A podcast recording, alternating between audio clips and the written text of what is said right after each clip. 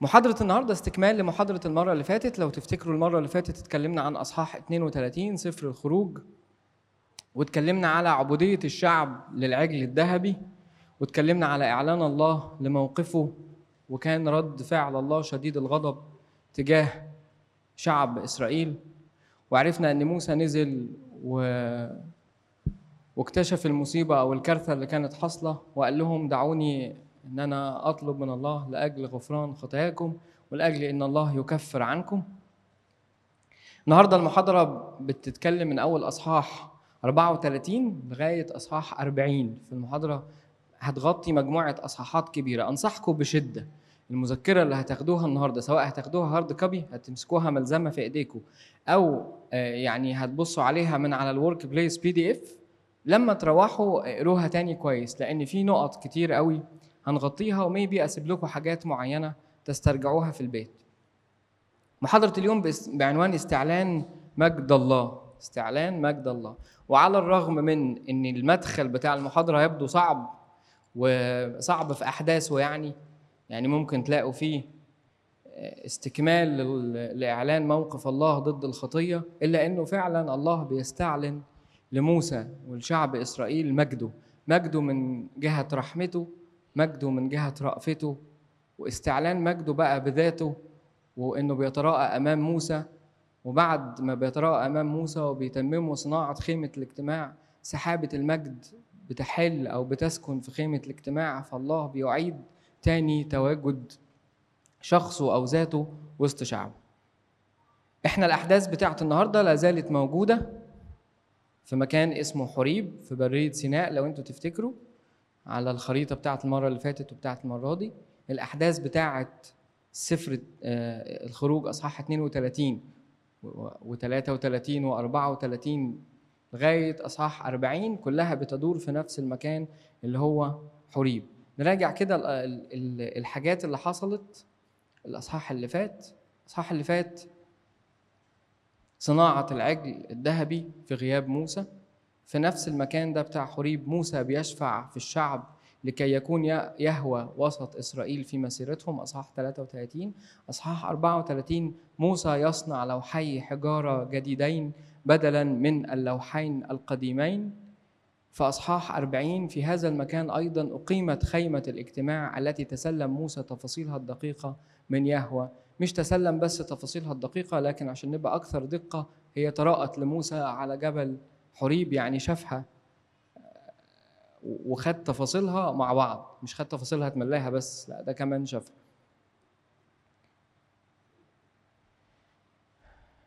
ده المخطط بتاع محاضرة النهاردة عشان تفاصيل كتير فما يعني ما تروحوش مني. إحنا بنتكلم على ثلاث مشاهد أساسيين. المشهد الأولاني الله بيحجب وجهه عن الشعب بطريقتين. المشهد الثاني في طاقة من النور بتتفتح وسط الأحداث أو الكلمات الصعبة اللي الشعب سمعها كرد فعل من الله على موقفهم وعلى عبادتهم للوثن. لكن وسط الدوشة دي في طاقة من النور اتفتحت. المشهد الثالث موسى يطلب وجه الله. خلونا نطلع مع بعض سفر الخروج أصحاح 33 من عدد واحد لعدد ستة. هنقرأ ده في الأول. وهنقرأ بعد كده سفر الخروج 33 من عدد سبعة لعدد 11 سفر الخروج أصحاح 33 من واحد لستة وبعد كده من سبعة ل 11 أنا هبتدي على طول. وقال الرب لموسى اذهب اصعد من هنا أنت والشعب الذي أصعدته من أرض مصر إلى الأرض التي حلفت لإبراهيم وإسحاق ويعقوب قائلا لنسلك أعطيها وأنا أرسل أمامك ملاكا وأطرد الكنعانيين والأموريين والحثيين والفرزيين والحويين واليبوسيين إلى أرض تفيض لبنا وعسلا فأني لا أصعد في وسطك لأنك شعب صلب الرقبة لئلا أفنيك في الطريق. فلما سمع الشعب هذا الكلام السوء ناحوا ولم يضع أحد زينته عليه. وكان الرب قد قال لموسى قل لبني إسرائيل أنتم شعب صلب الرقبة. إن صعدت لحظة لحظة واحدة في وسطكم أفنيكم ولكن الآن اخلع زينتك عنك فأعلم ماذا أصنع بك. فنزع بنو إسرائيل زينتهم من جبل حريب.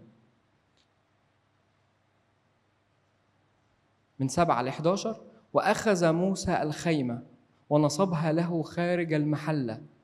ما كانش لسه وقتها خيمة الاجتماع تم يعني تفنيشها ما كانتش خلصت وما كانش لسه ابتدوا يشتغلوا فيها فدي تقريبا يعني كانت الخيمة بتاعة موسى. وخدها من وسط المحلة وخرج بيها بره المحلة. خدها من وسط الجماعة وخرج بيها البر ودعاها خيمة الاجتماع. فكان ركزوا قوي. فكان كل من يطلب الرب يخرج إلى خيمة الاجتماع التي خارج المحلة. وكان جميع الشعب إذا خرج موسى إلى الخيمة يقومون ويقفون كل واحد في باب خيمته وينظرون وراء موسى حتى يدخل الخيمة.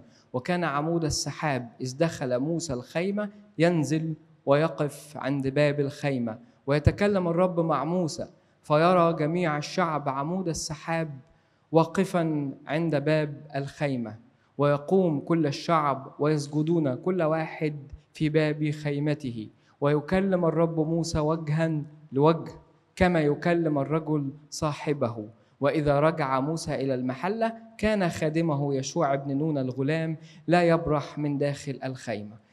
ده المشهد الأول والمشهد الثاني. المشهد الأول والثاني بيحكوا باختصار إن الرب قال لموسى اصعد من هنا يلا روح للأرض اللي أنا حلفت لآبائك عشان أديها لك أرض الموعد وأنا مش همشي في وسطك. والكلام ده ساء جدا في عينين موسى وفي عينين الشعب لأنه كان كان كلام واقعه صعب جدا. الله يتخلى عن وجوده في وسط الشعب أو مش يتخلى يترك الشعب أو يحجب وجهه عن الشعب. فالشعب ساء هذا الكلام في عينه وفي مسامعه وناحوا جميعا لأنه كلام صعب جدا. ما أصعب إن الإنسان يسمع إن الله بيقول له أنا مش مش هأرافقك في مسيرة حياتك مثلا أو أنا مش همشي معاك أو إنك هتفقد معيتي. أمر صعب جدا. ساء الكلام ده عند موسى وساء الكلام ده عند الشعب. وأرسل الله مع موسى وقال له قل للشعب يخلع زينته ما يتزينش. فالشعب أطاع وخلع زينته كمظهر من مظاهر التوبة وإنه ندم على الفعل اللي فعله بعبادته للعجل الذهبي وقرر إنه من يوم وجوده ده في جبل حريب لغاية مسيرته كلها يخلع عنه زينته خلاص مش هتزين تاني كاعتراف أو إقرار بخطيتهم وندمهم عن الأمر اللي عملوه. وكعلامة مادية أو ملموسة يعني. لأن الرب ترك مكانه في الوسط خد موسى الخيمة اللي هي تمثل حضور الله وسط الشعب وخرج بيها بره الجماعة وبقت الخيمة خارج المحل. هنا أنا عايز أستشهد بحتة صغيرة ونضعها قدام عينينا كده. مزمور 30 عدد سبعة. عشان نعرف بس واقع أو يعني مدى الأزمة اللي الإنسان بيتحط فيها لما بيخسر الشركة مع الله. سفر المزامير بيقول كده حجبت وجهك عني فصرت قلقا. ده حال الإنسان اللي الله أو اللي, اللي بياخد قرار إنه يبتعد بأفعاله وأعماله عن الله أو عن معية الله بيفقد الشركة مع الله. فبيبقى حاله في أعماقه طول الوقت حاسة بعدم ارتياح وبعدم سلام وبقلق. إحنا موجودين في الجزئية دي الله يحجب وجهه عن الشعب. في نقطتين الله يرسل ملاكا مخلوقا وموسى ينقل الخيمة خارج المحل. اللي قريناه زي ما كنت بشرح لكم إن الرب خلاص خد قرار ومش هيبقى تاني وسط الشعب وقال لموسى أنا ها أنا أرسل ملاكا أمام وجهك ليحفظك في الطريق؟ آه أنا آسف. قال له إن أنا هسيب معية الشعب ومش هبقى تاني موجود في وسطهم وهرسل أمامك ملاك مخلوق. المرة دي الملاك اللي هيرسله الله وسط الشعب وهيقوده في الطريق مش زي الملاك اللي كان موجود في خروج 23 ملاك اللي ذكر في خروج 23 ده كان إشارة لأقنوم الكلمة. لكن الملاك بتاع المرة دي ده ملاك مخلوق. فالله تركهم وقال لهم أنا مش هسير معاكم لكن هأرسل أمامكم ملاكا مخلوقا. الموقف الثاني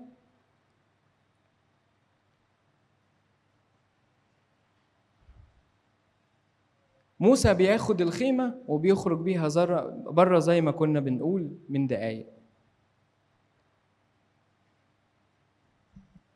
هقف هنا دقيقتين. المشكلة اللي حصلت مع الشعب في أصحاح 32 كان ليها تبعيات قوية جدا.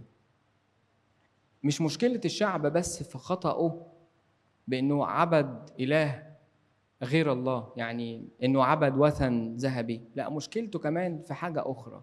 ما هو الدافع اللي خلى الشعب يسقط السقطة دي؟ مشكلة الخطية دايما مش في فعلها بس مشكلتها في دوافعها والتأثير العميق اللي بتسيبه الخطية داخل النفس.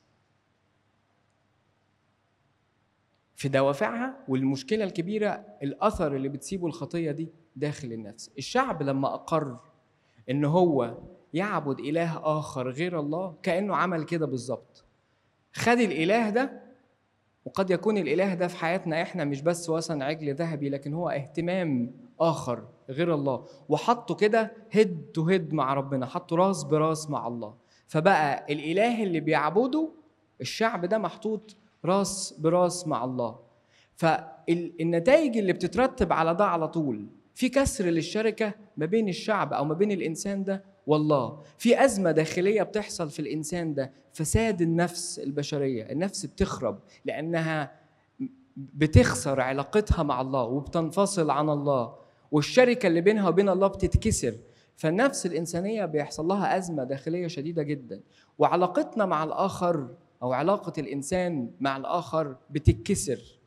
فمشكلة الخطية اللي أخطأوها هذا الشعب مش في إنهم عملوا ده بس لأ إيه الدافع اللي ورا ده؟ وإيه اللي ترتب عليه؟ الدافع اهتمامهم. بإشباع رغباتهم الشخصية وطموحاتهم الشخصية أحلامهم الشخصية في إن هم يبقى ليهم إله بديل عن الله. يعبدوه بطريقتهم زي ما قلنا المرة اللي فاتت يبقى ليهم ملكوت شخصي. المشكلة التانية في الأمور اللي تعقبت أو الأثر العميق اللي سابته الخطية دي في النفس. باختصار لما نحب نلخص كده أول ما الإنسان بيلتف حوالين ذاته وبيبقى هدفه الوحيد إشباعه لرغباته وطموحه هو الشخصية وأحلامه الذاتية. كأنه بيجيب كل ده ويحطه راس براس مع ربنا. أول ما بيحصل كده على طول أول ما الإنسان بيعمل كده على طول بيخسر الشركة مع الله. وبيفقد الشركة مع الله.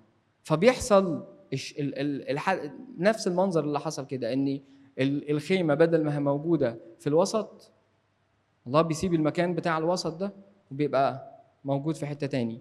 وكأن الشعب بقى خلاص جواه استبدل وجود الله بإله آخر. بيحصل فقدان للسلام الداخلي.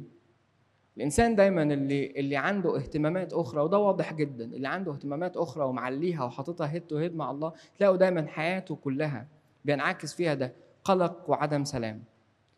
وتلاقوا الشرور وحياة الارتباك كلها مالية يعني أجواء حياته. ممكن يبقى اللي أنا هقوله ده بيشرح أكتر.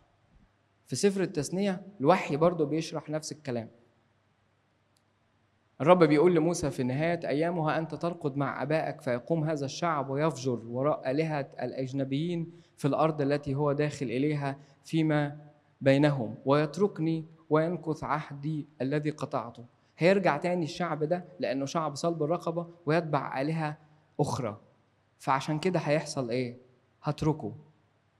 وهحجب وجهي عنه. هحجب وجهي عنه يعني هعمل كده اهو. هتيجي في العبرية بستر وجهي عنه.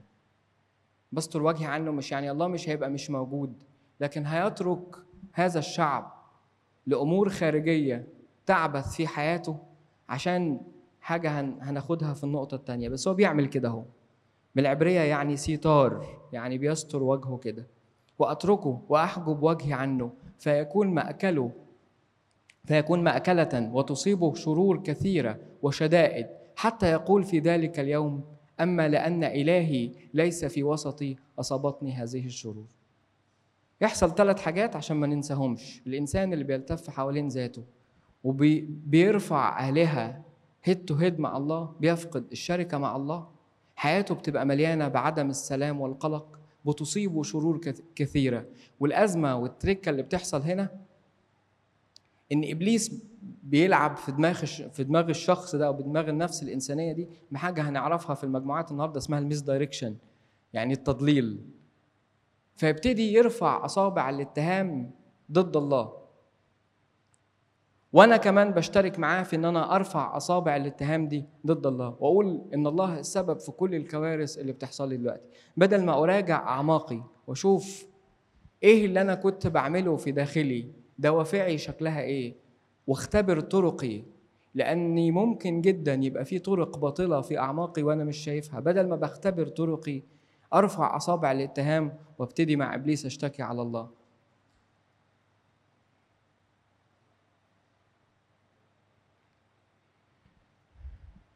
ثلاث أسئلة بنحطهم هيتشرحوا في النقطة الجاية. الله أعلن غضبه فهل الله يغضب بشكل أبدي؟ مطلق.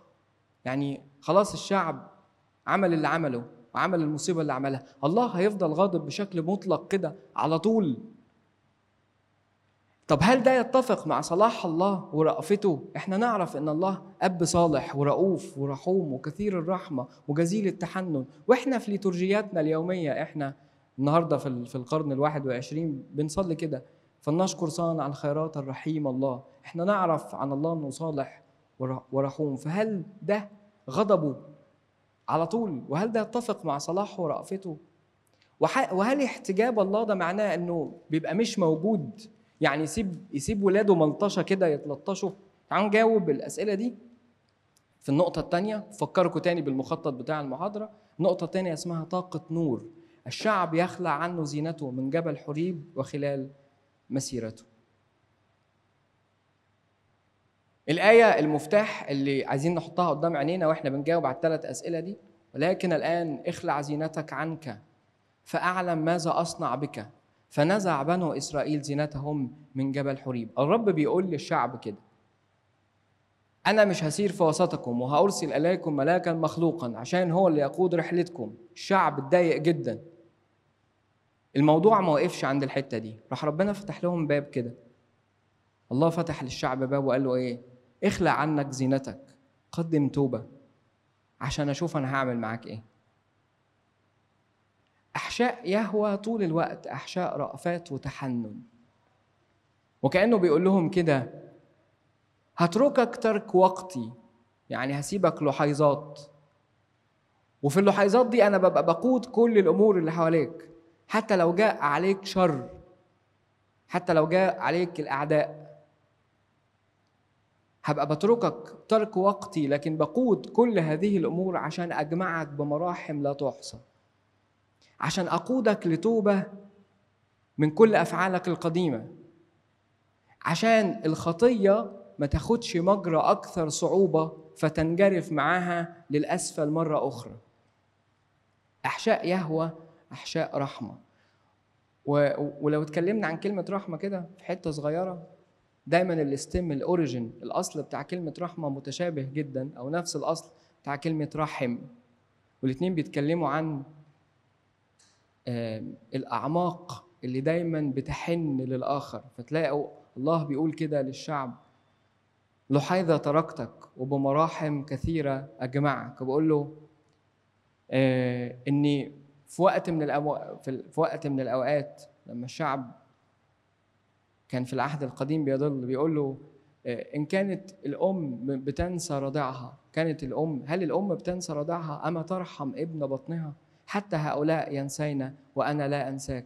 حتى الأم اللي عندها رحم وبيئن لما أبنائها بيبعدوا عنها بينسوا لكن أنا كمان مش بنساك لأني إله رحوم فالرب كأنه هنا في المشهد ده بيفتح طاقة من النور. عشان كده العنوان اسمه طاقة نور. بيفتح طاقة من النور قدام الشعب اللي سمع قول الرب فساء جدا فيما سمعه عشان يقودهم مرة أخرى للتوبة.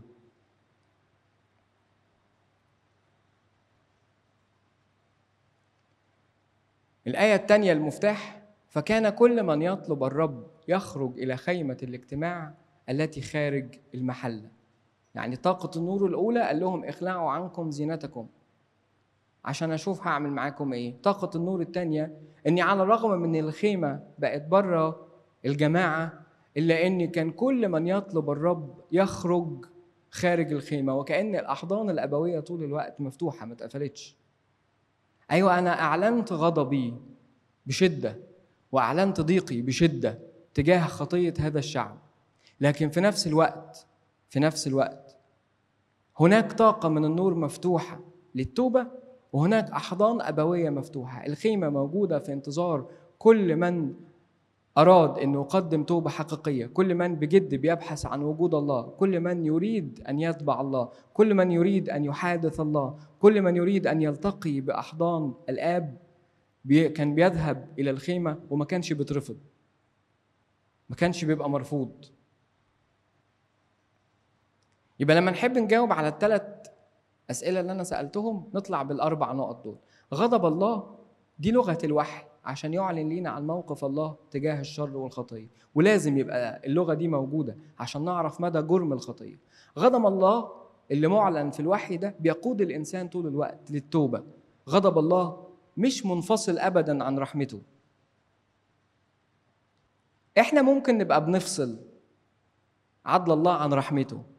ممكن نبقى بنجزئ ده ممكن نبقى بنشرح ده لوحده وده لوحده لكن إعلان الله عن موقفه تجاه الخطية عمره ما ينفصل ابدا عن رحمته. الله لما يشد على الإنسان بيشد على الإنسان لأجل إنه يقوده إلى التوبة. في إرميا النبي يقول كده أضيق عليهم لكي يشعروا. الله لا يختفي يعني حتى لو أعلن إنه مش هيبقى في الوسط حتى لو أعلن إنه بيحجب وجهه لكن ما بيبقاش مش موجود لأن هو كلي الوجود الذي يملأ الكل في الكل. لكن للحظات معينة الله بيقود الظروف اللي أنا وضعت فيها نفسي بإيدي واللي أنا وضعت نفسي آه، تحت دايرة سلطان إبليس وتعاملاته وتدخلاته في حياتي. الله بيقود هذه الأمور أيضا لأجل توبتي. ولاجل ما إني ما أنجرفش أكثر للخطية. لأجل إن الخطية ما تاخدنيش تاني تباعا وتباعا وسقطات تزيد. نقدر نفهم تعليق القديس يوحنا ذهبي الفم بعد الشرح اللي أنا شرحته ده اللي بيقول كده. وحتى بالنسبة لأولئك الذين أخطأوا في حقه حتى الناس اللي أخطأوا في حقه متعمدين إن هم يخطئوا في حقه. بمعرفة أو بغير معرفة بجهل أو بعلم. فالله لا يعاقب من أجل نفع شخصي. يعني هو ما عندوش مصلحة شخصية بيعاقب عنها. وكأنه مثلا أنا آه، يعني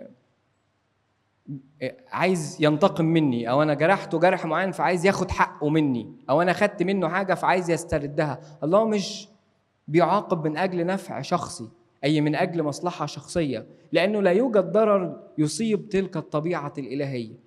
لكنه يعمل من أجل مصلحتنا حتى يمنع أن يزداد انحرافنا سوءا باحتقارنا وإهمالنا له. مفهوم لغاية هنا الكلام الجميل ده؟ طيب ندخل على نقطة تانية. المشهد الثالث موسى يطلب وجه الرب. إحنا قلنا عندنا ثلاث مشاهد عشان محدش يبقى سرح في النص. خدنا المشهد الأول الله يحجب وجهه عن الشعب بأنه أرسل أمامهم ملاكا مخلوقا. بدل من وجوده هو الشخصي أرسل ليهم ملاك مخلوق. المشهد الأول موسى ينقل الخيمة خارج المحلة كتعبير ملموس ومحسوس ومرئي. إن الله بيقول لهم أنا مش في الوسط. المشهد الثاني طاقة من النور لسه شارحينه دلوقتي. المشهد الثالث موسى يطلب وجه الرب. وده دور موسى طول الوقت. دور موسى طول الوقت إنه يقف يقف أمام الله في الثغر من أجل إنه يكفر عن خطايا الشعب من أجل إنه يطلب الشعب. وعلى عاتقه حاجة اسمها القيادة وعنده رؤية مختلفة عن رؤيتهم. موسى طلب من الله في الفترة في الأعداد اللي جاية هنقراها طلبات كتيرة قوي وكلها طلبات تصاعدية. يعني فيها طموحات روحية كبيرة قوي إلا إن الله استجاب لطلبات موسى. وكانت استجابة الله لموسى سريعة. ليه طيب؟ لأن في فرق كبير قوي ما بين موسى ما بين الشعب. فين الفرق؟ موسى يعلم ما هي مشيئة الله. موسى شخص بيسير في مشيئة الله. موسى بيتبع خطوات الله. الشعب بيتبع إيه؟ وبيسير في مشيئة إيه؟ وعايز يبني إيه؟ الشعب عايز يبني ملكوت شخصي مملكته. الشخصية بمواصفاته بآلهته بيسير في مشيئته هو الشخصية وبيتبع أهواءه هو الشخصية. ده الفرق بين موسى والشعب. عامل بالظبط زي الفرق ما بين الخلية السرطانية والخلية الحية. الخلية الحية بتعمل لحساب الجسد كله. يعني لما تلاقوا خلايا الجسم بتنمو بتنمو كلها مركبة معا عشان الجسد كله ينمو بشكل صحي وسليم. فما تلاقيش في إيد أطول من إيد. ما تلاقيش في رجل أطول من رجل وإلا يبقى في خلل. لكن الخلايا السرطانية بتعمل إزاي؟ الخلايا السرطانية بتكبر وحدها على حساب النسيج كله بتدمره. هو ده الفرق ما بين موسى ما بين الشعب. الشعب عايز أهواءه الشخصية فبقى شاذ.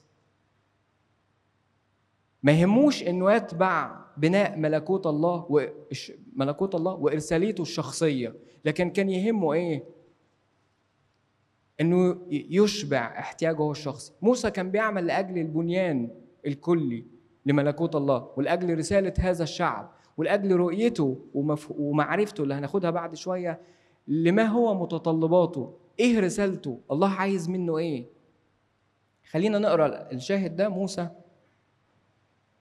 في إصحاح 33 من اعداد 12 ل 23 وقال موسى للرب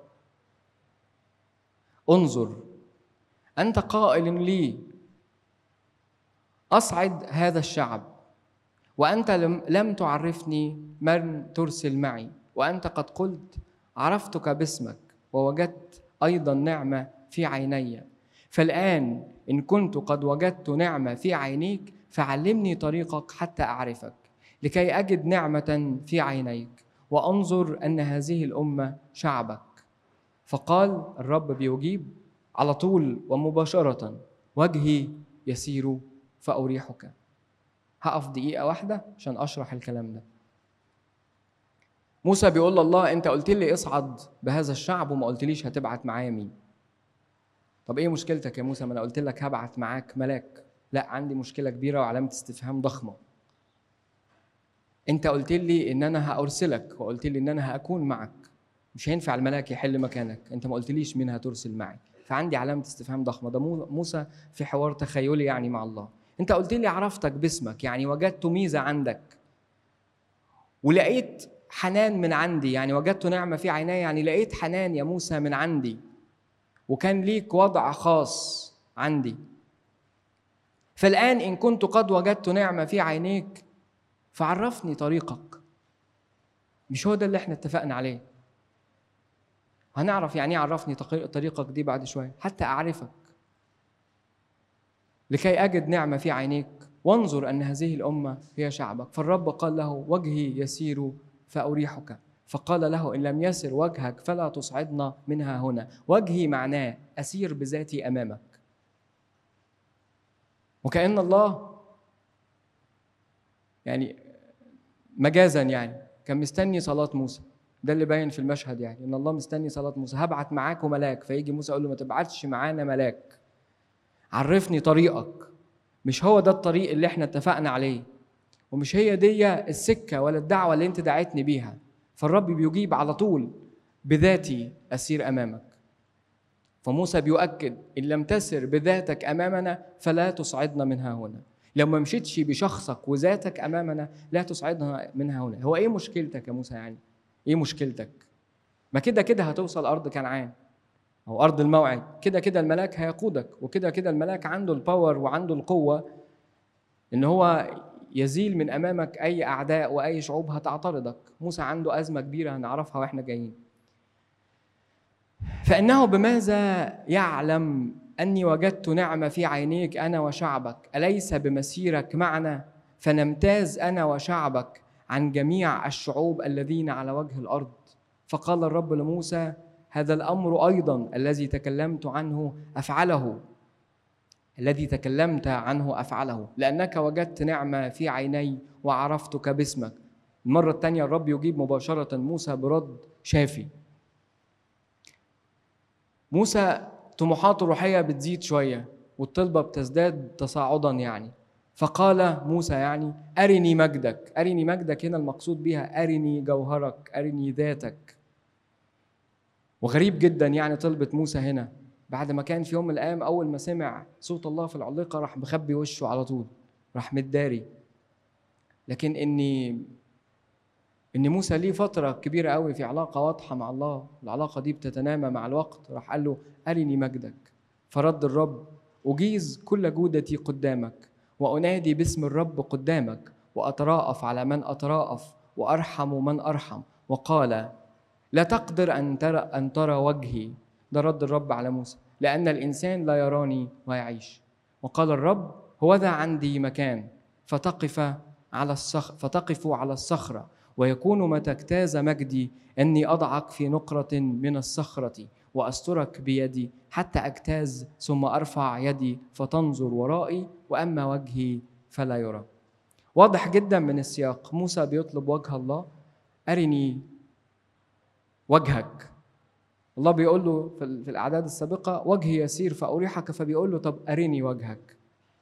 وريني هذا الوجه اللي هيسير أمامي عشان أعرف إن أنا وشعبك بنمتاز عن هذه الشعوب. عشان أعرف إني وجدت نعمة في عينيك وصرت مميزا عندك أنا وشعبك. ارني وجهك ارني ذاتك ارني هذا المجد الذاتي اللي لجوهر الالوهه فالله بيجيب وبيقول له مش هينفع ترى وجهي لأن الإنسان لا يرى وجهي ويعيش لكن عندي مكان. هخبيك في نقرة من الصخر. وأعدي هعبر يعني بكل جودتي أمامك. وأسترك بيدي. فتنظر ورائي. هتشوف يعني أذيالي بعد ما أنا اعدي لكن وجهي ذاتي مش هت... مش هينفع تشوفها. لأن هنا موسى كان عايز يشوف مجسم. الله بيقول له مفيش مجسم هتراه لأن ذات اللاهوت لا يمكن إدراكها بالذهن البشري أو الحس البشري. ناخد بالتفصيل كده. في اللي فات ده في اللي قريناه عندنا ثلاث نقط يخص موسى عايزين نحكي عنهم. ونتكلم عنهم باستفاضة في في الربع ساعة اللي جاية. حاجة ليها علاقة بقلب موسى حاجة ليها علاقة بعقل موسى وهذا حاجة ليها علاقة باستعلان مجد الرب لموسى. موسى بيطلب من الله إن لم يسر وجهك فلا تصعدنا منها هنا. إن لم يسر وجهك فلا تصعدنا منها هنا. الدافع اللي كان عند الشعب من اصحاحات حبة ورا كده لما نرجع هو إرضاء مشيئته وملكوته وذاته. الدافع اللي عند موسى مختلف هو تحقيق مشيئة الله. إيه مشكلتك يا موسى؟ إيه مشكلتك؟ مشكلتي إن ما ينفعش يستبدل وجود الله في حياتي بملاك. ما ينفعش يستبدل وجود الله في مسيرتي أنا والشعب بملاك. ما أنت كده كده هتوصل أرض الموعد. إيه مشكلتك؟ مشكلتي مش في أرض الموعد. مشكلتي في وجود الله في الوسط. عشان كده موسى مشغول بما يشغل الرب مش مشغول باللي يهمه هو شخصيا. أنا عايز أبني ملكوتك. أنا عايز أتمم مشيئتك. إن كان لهذا الشعب إرسالية ودعوة خاصة أنا عايز أتممها. وأنا عارف إني ليا دور فيها وهذا الشعب ليه دور فيها. فإن ما ينفعش نسير بدون وجود وجهك. عشان كده جاء رد الرب سريع لأن موسى بيطلب اللي على قلب الله وفي مشيئته. وجهي يسير فأريحك. المشهد الثاني أو النقطة الثانية العقل. العقل يعني إيه؟ يعني الإدراك البشري. أحيان كتيرة للناس اللي بتتبع مشيئة الله أو الناس اللي بتسمع عن تبعية مشيئة الله. بيبقى في مخيلتها كده إن أنا بغيب عقلي. إن أنا بغيب عقلي. خلاص مش بستخدمه وكله مقدر ومكتوب يعني. اللي ربنا عايز يعمله هيعمله. فأنا أستخدم عقلي ليه؟ وكأن الله بي direct me من غير ما أنا أفكر. وهو ده الحقيقة مش هو ده الواقع يعني. مش دي الحقيقة. شوف كده طلبة موسى في استخدامه للعقل. ونشوف الله بيبقى محتاج إيه أو بيعمل إيه مع الشخص اللي بيتبعه في مسيرته. موسى بيقول له كده علمني طريقك حتى أعرفك. علمني طريقك حتى أعرفك. دربني فهمني إيه اللي على قلبك وإيه اللي في مشيئتك. عشان هذا الشعب يتمم دعوته. عايز أعرف. فإنه بماذا يعلم أني وجدت نعمة في عينيك؟ إيه الأمارة؟ أنا وشعبك. أليس بمسيرك معنا؟ فنمتاز أنا وشعبك عن جميع الشعوب الذين على وجه الأرض. أنا عايز أعرف إيه اللي في مشيئتك تجاه هذا الشعب؟ وإيه خطتك هذا الشعب عرف ذهني درب إدراكي عشان يحصل له إيه؟ مش عشان يبقى مغيب لكن عشان يتطور في المعرفة. حان كتير قوي وإحنا ماشيين مع الله في الطريق. وبنسمع كلمات كتيرة عن المشيئة الإلهية والدعوة إنك تسير في مشيئة الله. على طول بيجي في ذهننا إن الإنسان يغيب عقله أو إن ده يضاد أحلامي وطموحاتي ورغباتي الشخصية. أنا عندي أحلام شخصية وعندي طموحات ونفسي في حاجات وعندي خطط ما ربنا مديني عقل عشان أفكر. وكأني عقل ده يعرف كل حاجة في الدنيا لكنه على النقيض. الله بيبقى عايز يستخدم عقلك ويطوره عشان تتدرب في معرفته وإدراكك يوسع. عشان تبقى ماشي وذهنك متسع. عشان تبقى ماشي وذهنك مجدد. لأن عقليتك مهما كانت محدودة فعشان إدراكك يوصل ويوسع للي على قلب مشيئة الله أنت محتاج تبقى عارف إيه اللي على قلبه وإيه مشيئته تجاهك فعقل الإنسان اللي ساعي في مشيئة الله ما بيبقاش مغيب. عشان كده موسى بيصر إنه يدرك علمني طريقك فأعرفك. عرفني غايتك. عرفني طرقك. أم إيه اللي أنت بتطمح فيه لهذا الشعب؟ إحنا كان في بيننا وبين بعض كلام سابق. إيه طموحك لهذا الشعب؟ العقل يدرك موسى بيدرك إنه جزء من خطة الله ومشيئته لخلاص البشرية. عشان كده موسى بيتخانق مع الله. عشان كده موسى واقف عند الحتة دي. عندي مشكلة إنك ترسل معايا ملاك لأن أنا عارف إن ليك خطة تجاه هذا الشعب. غير إن إحنا نوصل أرض الموعد. الخطة هي إنك تبقى في الوسط. أنت هو الغاية بتاعة الحياة. أنت اللي بندور ونلف حواليك. وعقلنا مشغول بيك وحياتنا مشغول بيك مش إن إحنا نوصل أرض الموعد. ما إحنا لو وصلنا أرض الموعد آه هنرتاح وهنصر وحياتنا هتبقى جميلة. لكن بماذا نمتاز؟ مش بوصولنا لأرض الموعد مش بتحقيقنا لأحلامنا. مش بتحقيقنا لخططنا لكن بإيه؟ أليس بمسيرك معنا؟ هو مسيرك معنا هو معيتك ووجودك في الوسط. ما كانش الله بالنسبة لموسى GPS. يعني إيه GPS؟ يعني ادخل يمين بعد 400 كيلو امشي شمال وكأن موسى ده puppet يعني. والله بس هو اللي بيديله ال directions لكن موسى كان مدرك إن عقله وإدراكه ليه لازمة في الموضوع. فعشان كده ما كانش بيهمشه ولا بيجنبه. عشان كده اللي عايزين نقوله في النقطتين دي واللي فاتت بدون إطالة إن قلب الإنسان مفتاح مهم جدا مفتاح مهم جدا. تقدر أنت تختبره عشان تعرف هل أنت تتبع مشيئة الله ولا لأ. دوافعك شكلها إيه؟ قلبك بيلف ويدور حوالين إيه؟ ما هو مشغولية ذهنك؟ إيه الحاجة اللي عايش عشانها؟ لو سألتك النهارده أنت عايش عشان إيه؟ هل عايش عشان تبني في ملكوت الله؟ هل عايش عشان تتمم مقاصد الله في حياتك وحياة الآخرين؟ إجابة مهمة محتاجة إن إحنا نفكر فيها. السؤال الثاني العقل. هل العقل بيتجدد؟ هل الإدراك بيتسع عشان يعي ويدرك مشيئة الله ليه هو الشخصية؟ هل أنا مدرك أصلا إن أنا ليا دور في خطة الله لخلاص البشرية؟ هل أنا مدرك إن أنا ليا دور تجاه اللي أنا بتعامل معاهم دي تو دي ولا لأ؟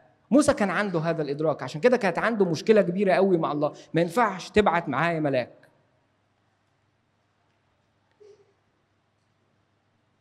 ده اللي بيخلي عقل الإنسان اللي بيسعى في مشيئة الله بيعرف يميز. المفاهيم اللي الناس كلها بتتخانق عليها بره. معلش أنا وقفت في الحتة دي حبة لأنها حتة مهمة.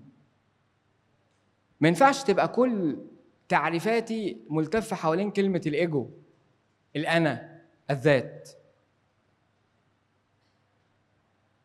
الشخص اللي بيسعى في مشيئة الله وبيبقى مهتم لتتميم مقاصد الله في حياته ما عندوش أزمة في تعريفات النجاح الطموح الارتباط الهجرة إلخ إلخ إلخ إلخ. ليه؟ لأنه عنده من الإفراز والإدراك والحس الذهني والروحي اللي يخليه يعرف يميز. النجاح ده هيبعدني عن مقاصد الله في حياتي.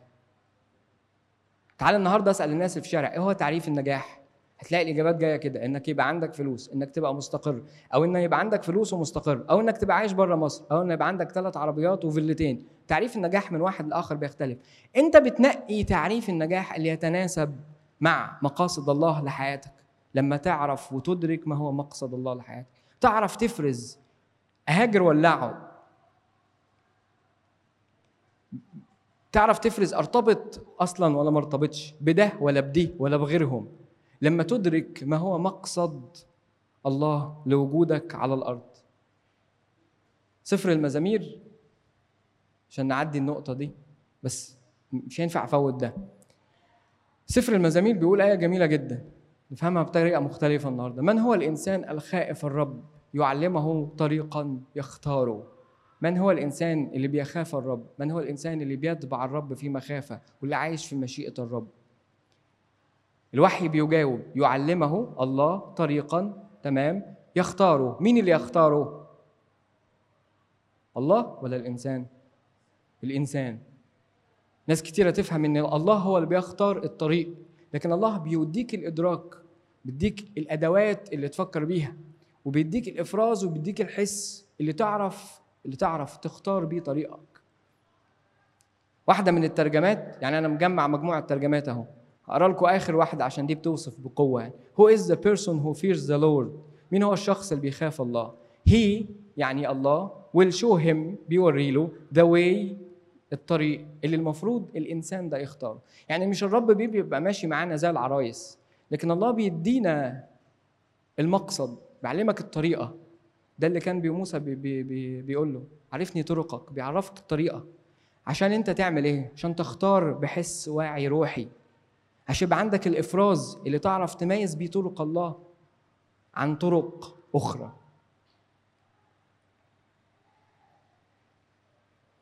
لذلك جاءت استجابة الرب سريعة فقال الرب لموسى هذا الأمر أيضا الذي تكلمت عنه أفعله لأنك وجدت نعمة في عيني وعرفتك. وعرفتك باسمك. مش أنت عايز تعرفني؟ أنا هعرفك أنا مين.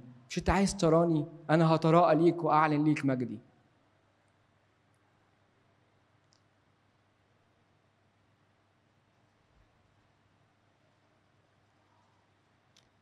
أحد الكتاب المسيحيين في القرن التسعة عشر المتحولين من اليهودية للمسيحية اسمه ألفريد إدرزهايم بيعلق على الشواهد اللي إحنا هنقراها دي أو اللي قريناها من شوية. موسى بيقول الله كده فقال أرني مجدك فقال أجيز كل جودتي أمامك وأنادي باسم الرب قدامك وأتراءف على من أتراءف وأرحم من أرحم وقال لا تقدر أن ترى وجهي. لأن الإنسان لا يراني ويعيش.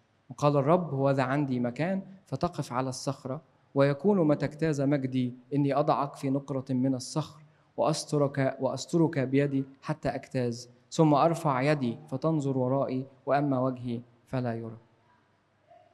بيعلق هذا الكاتب وبيقول كده إن المشهد ده بيفكرنا بمشهد آخر حصل مع إيليا النبي في أحداث لاحقة بعد كده في سفر ملوك الأول وهو في جبل حريب. الرب عدى أيضا من أمام إيليا فإيليا راح مخبي وجهه. نفس المشهد ده حصل برضه مع موسى إنه كان عايز يرى الله فالله راح ستره في نقرة من الصخر. هقول لكم حاجة مفرحة ومحزنة مع بعض. إيه الحاجة المفرحة؟ الحاجة المفرحة إن اللي موسى وإيليا ما قدروش يواجهوه وجها لوجه لأجل إن هم كانوا بيطلبوا بيطلبوا ما يفوق الإدراك البشري. زي ما هنشوف العلامة أوريجينوس بيشرح بعد شوية طلبتهم كانت بتفوق الإدراك البشري. ما ينفعش الإنسان يرى الله وجها لوجه ما ينفعش الإنسان يرى الذات والجوهر الإلهي وجها لوجه لأنه فائق عن الإدراك البشري. لا يوصف لا يدرك. حتى إحنا في القداس الغريغوري بنصلي كده غير الموصوف غير المدرك غير المحسوس كل الصفات اللي مش بنعرف نلم بيها بطبيعة الله دي. هذا الكائن اللي هو يهوى اللي احتجب وما كانش ينفع ايليا وموسى يروه إحنا بنراه كل يوم وجها لوجه. ده الخبر المفرح. ونحن ننظرك كل يوم على المذبح ونتناول من جسدك ودمك الكريمين. دي موجودة في إبصالية الاثنين وموجودة في لحن بي أويك بتاع التوزيع. إحنا بنراه كل يوم وجها لوجه. قديس بولس الرسول يقول كده الله لم يره أحد قط أبدا محدش شافه. لكن الابن الوحيد الذي هو في حضن الآب خبر. الابن الوحيد أعلن لينا إحنا مجد الآب وجها لوجه عشان نشوفه وجها لوجه. جبت منين أنا الكلام ده؟ وأرانا أو ورأينا مجده. ويقول كمان لأن الله الذي قال أن يشرق نور من الظلمة هو الذي أشرق في قلوبنا. أشرق بإيه؟ لإنارة معرفة مجد الله في وجه في وجه يسوع المسيح. ويقول كمان نحن ناظرين مجد الرب بوجه مكشوف مش زي ما موسى كان موسى كان حاطط البرقع. لما نزل من على الجبل زي ما هناخد أو ما كان مستخبي في نقرة من الصخر ولا زي إيليا وهو حاطط ملتف بوجهه كده عشان ما ينفعش يرى الله. لكن نحن جميعا ناظرين مجد الرب بوجه مكشوف كما في مرآة نتغير إلى تلك الصورة عينها من مجد إلى مجد كما من الرب الروح. السؤال اللي بيطرح نفسه إزاي نستطيع إحنا الجسدانيين النهارده وإحنا عندنا هذا المجد إن إحنا نرى مجد الرب بوجه مكشوف؟ طب إحنا ما بنشوفوش ليه؟ ده الخبر المحزن. إن ناس كتيرة قوي من اللي عايشة معانا في الأرض بتدور على معجزة بتدور على معجزات. مع إن إحنا عندنا معجزة حقيقية حادثة كل يوم بيننا وهي إيه؟ إن إحنا نرى مجد الرب بوجه مكشوف. طب ليه ما بنشوفوش؟ طب إحنا ليه ما بنحسش بالرهبة العظيمة اللي شافها موسى دي؟ ده موسى لما شاف مجد الرب بوجه مكشوف نزل مخبي وشه لأن وشه كان بيلمع والشعب ما كانش قادر يبص عليه. إحنا ليه ما بنقدرش نشوفه؟ وإحنا ليه ما بنشوفوه؟ إحنا ليه بندور على المعجزات بره؟ إيه المشكلة؟ الإجابة شرحها القديس باسيليوس وقال كده. ماذا يعني بقوله عندي مكان؟ لما الرب قال لموسى هو ذا عندي مكان سوى الرؤية في الروح. يعني إيه الرؤية في الروح؟ التي لما صار موسى فيها استطاع أن يرى الله ظاهرا له بطريقة تمكنه من التعرف عليه. كلام لسه صعب نمشي كمان حتة. هذا هو المكان الخاص بالعبادة الحقيقية. اللي بيقوله القديس باسيليوس يعني يعني إيه عندي مكان؟ عندي مكان يعني إني إن أنا أكون في الروح. طب يعني يعني إزاي أبقى في الروح؟ فهو بيشرح شوية بيقول إن هو ده المكان بتاع العبادة الحقيقية. برضو لسه الكلام مش واضح. فقد قال احترز من أن تصعد محرقاتك في كل مكان تراه. بل في المكان الذي يختاره الرب. اذا ما هي المحرقة الروحية؟ بيجاوب بقى. ذبيحة التسبيح. في أي مكان نقدمها إلا في الروح القدس. ممن تعلمنا هذا؟ من المسيح نفسه القائل الساجدون الحقيقيون يسجدون للآب بالروح والحق. الروح هو مكان القديسين والقديسون هم مكان خاص بالروح إذ يقدمون أنفسهم لسكن الله ويسمون هيكل الله. وذلك كما يتحدث بولس عن السيد المسيح قائلا أنه يتكلم في حضرة الله كذلك يتكلم في الروح بالأسرار والروح يتكلم أيضا فيه. حد فاهم حاجة؟ أكيد. ببساطة باختصار شديد جدا. إحنا قلنا حدثين جنب بعض. موسى عايز الله يتراءى أمامه فالله قال له هو ذا مكان عندي فهخبيك. وأنا بقول لكم الناحية الثانية ان إحنا عندنا خبر حلو وهو ذا الرب قائم كل يوم أمامنا على المسبح ننظره وجها لوجه كل يوم face to face طب ليه مش شايفينه؟ ليه مش شايفينه؟ لأن العبادة بتاعتنا مش بتقدم في الروح. يعني إيه مش بتقدم في الروح؟ يعني الروح مش نشيط الروح مش واخد مساحته في حياتنا. يعني إيه برضه؟ يعني حياتنا بتلف وتدور بتلف وتدور حوالين إيه؟ حوالين ذواتنا. مش حوالين عمل الروح القدس فينا وحوالين إن الروح القدس يمتلك مناطق جديدة في حياتنا وحوالين إن الروح القدس يفتح عينينا وأذهاننا على مدارك وإعلانات إلهية. حياتنا بتدور وتلف حوالين إيه؟ إحنا. عايزين إيه؟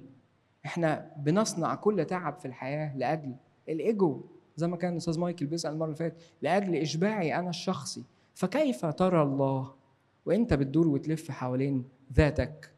هتشوف إيه؟ هتشوف ذاتك. ودي خيبة. ليه خيبة؟ لأن لما تشوف ذاتك بس مش هتقدر تجني غير القلق والتعب وعدم السلام.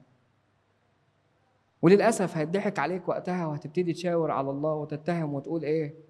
misdirection أنت السبب في اللي أنا فيه. أنت فين فين من حياتي؟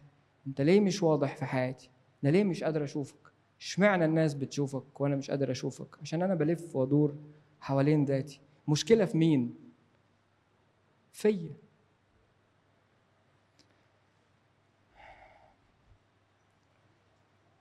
خش على آيات صعبة كده ونختتم المحاضرة. انصحكم مرة أخرى إن أنتوا تبصوا بصة تاني في المذكرة اللي في إيديكم لأن فيها تفاصيل مهمة وكتير قوي أحب إن أنتوا بعد ما تروحوا تبصوا عليها تاني. رب قال لموسى كده هعبر بجودتي أمامك واتراءف على من اتراءف وأرحم من أرحم. ويشتكي المشتكي. ويقول إيه؟ يعني إيه اتراءف على من اتراءف وأرحم من أرحم؟ وكأن ربنا عنده خيار وعنده فقوس وبينقي. مش ده معنى الكلام؟ معنى الكلام الآتي أهو. أي اتراءف على الكل وأرحم الكل. اتراءف على من اتراءف وارحم من أرحم أنا هرحم الكل. ولما نيجي نبص في العهد القديم على كم الآيات اللي بتتكلم عن الرحمة وطول الأناة والرأفة وإن الله طويل الروح وطويل وجزيل التحنن وكثير الرأفة كتير جدا. تلاقوا إن الآيات دي منتشرة في العبادة اليهودية في كل ليتورجياتها أنا جايب لكم في المذكرة رصة طويلة جدا من الآيات بمعانيها وتفسيراتها. ليه؟ عشان أقول لكم حقيقة واحدة بس إن هذا الشعب اللي الله أعلن ليه إنه غاضب من رد فعله هو نفسه هو نفسه اللي بيقر وبيعترف بطول آنات ومراحم الله الكثيرة جدا جدا جدا. وإحنا في عصرنا الحالي أول ما بنسمع فغضب جدا الله إزاي الله يغضب؟ فندم إزاي الله يندم وكأننا لسه بنتعرف على الله النهارده؟ على الرغم إن الشعب اللي الله أعلن عليه قضاءه أو غضبه وشاف ردة فعل عنيفة وسمع كلام ساء في مسامعهم وناحوا اعترفوا في كل صلواتهم وليتورجياتهم بأن الله رحوم طويل الروح كثير الرحمة وجزيل التحنن فده معنى الكلام. أي أتراءف على الكل وأرحم الكل. وبهذا فالمقصود أن الله يغدق برحمته على الإنسان يعني بيدي بغزارة شديدة رحمة على الإنسان الذي لا يستحق بطريقته الخاصة. الله بيغدق على الإنسان بطريقته الخاصة. وليس لأحد مراجعة الله قائلا يعني لماذا ترحم فلان أو تترأف على فلان ما حدش ليه دعوة. الله يرحم مين ويترأف هيرحم الكل وهيترأف على الكل. هيعلن غضبه. هيعلن غضبه يعني هيعلن موقفه تجاه الخطية. ومن الناحية التانية فاتح لك طاقة من النور عشان ترجع للأحضان الأبوية. فرحمته ستغطي الإنسان. يشاء من يشاء أو يأبى من يأبى. يعني رحمته قد ثبتت علينا. رحمته قد قويت علينا. يعني رحمته علينا. دي أول آية عشان وإحنا بنقرأ القراءات اليومية وتقف قدامنا نبقى فاهمينها. آية تاني نفهمها فهم صح. ولكنه لن يبرئ إبراء. ودي آية عاملة أزمة شديدة جدا. مفتقد إثم الآباء في الأبناء وفي أبناء الأبناء في الجيل الثالث والرابع. اللي يقرا الآية دي يتخبط على طول. وكأن ربنا ده إيه؟ إن كنت للأسام راصدا يا رب. راصد للإسم يعني إيه؟ الجيل ده غلط. طب أنا هوري عياله وعيال عياله وعيال عياله ومش هسيبهم في حالهم لغاية أما آخد حقي. مع إن إحنا لسه كنا بنقول إن الله لما بيعلن غضبه مش لأجل مصلحة شخصية ولا إنه عايز ياخد حقه. أمال يعني إيه الكلام ده؟ عدم المامنا بالكتاب المقدس والوحي وما ذكر فيه وما شرح فيه بيخلينا عرضة للتشكيك بشدة. أنا هسيبكم للشاهدين دول. وهشرح حتة صغيرة. الشاهد الأولاني اللي شرح الآية دي تحديدا في إرميا النبي إصحاح 31 عدد 29 و 30 شرحها هي هي. من فم الرب نفسه. وحزقيال النبي إصحاح 18 عدد واحد لغاية عدد 25 شرح الآية دي تحديدا. انقلوا الشواهد دي تلاقوها في المذكرة وروحوا دوروا عليها. أنا هشرح اللي شرحه قديس يوحنا ذهبي الفم والقديس كورولوس الكبير. قديس يوحنا ذهبي الفم بيقول كده ليس معنى هذا أن يتحمل إنسانا عقوبة جرائم ارتكبها غيره ولكن ما دام هذا الإنسان يرتكب خطايا كثيرة ولم ينصلح حاله إنما يرتكب ما فعله آباؤه وبالتالي إنما يستحق العقاب أيضا. قديس كورولوس الكبير بيقول بالتأكيد إذا استمروا الجيل الثاني والثالث والرابع في أن يحيوا مثل أولئك الآباء مشاركين لهم في معاصيهم السابقة نحن لم نقل بيقين إن خطايا الآباء تسقط فوق الذين لم يخطئوا لكن إذا اتبع الأبناء آراء الآباء واستمروا في عدم تقواهم السابق. إيه المعنى الكلام ده واللي يقصده الكلام ده تحديدا؟ إنه يعني لو الجيل الثاني والثالث والرابع استمروا في خطايا آبائهم السالفة الله بيعمل إيه؟ بيعمل إيه؟ بيعلن إن في خطية لم يتم التوبة عنها في الجيل الثاني وبيعلن إن في خطية لم يتم تقديم التوبة عنها في الجيل الثالث. ويعلن إن في خطية وصلت للجيل الرابع ولم يتم التوبة عنها فأنا لازلت بعلن إيه؟ موقفي تجاه هذه الخطية الواضح. وفي نفس الوقت بعلن ليكم إن أنا مش موافق وبعلن ليكم غضبي بطرقي الخاصة. في وقت ممكن يبقى تأديب في وقت ممكن يبقى زعاء في وقت ممكن يبقى افتقاد حسب رؤية الله وإدراكه اللي لا يحصى وينتظر من الناحية الأخرى تقديم توبة على هذه الأثام والخطايا في الجيل الثاني ويتمهل عليها في الجيل الثالث ويتمهل عليها في الجيل الرابع. لكن مش معناها أبدا إن الله بيجازي الأبناء بذنب الآباء ولا بيجازي الجيل الثالث بذنب الجيل التالي والآباء ولا بيجازي الجيل الرابع بذنب الجيل الثالث والثاني والآباء. خالص معناها إن الله طويل الروح ينتظر تقديم توبة على الإثم والخطية دي ويعلن طول الوقت. إن في خطية محتاجين نتوب عليها. طريقة إعلانه بتختلف من موقف لآخر لكنه هيزال يعلن. أنا أخذت نقط معينة من الملزمة اللي في ايديكم اطلت في بعضها وأجزت في بعضها وكان القصد إن أنا أوضح ليكم بعض نقط مهمة.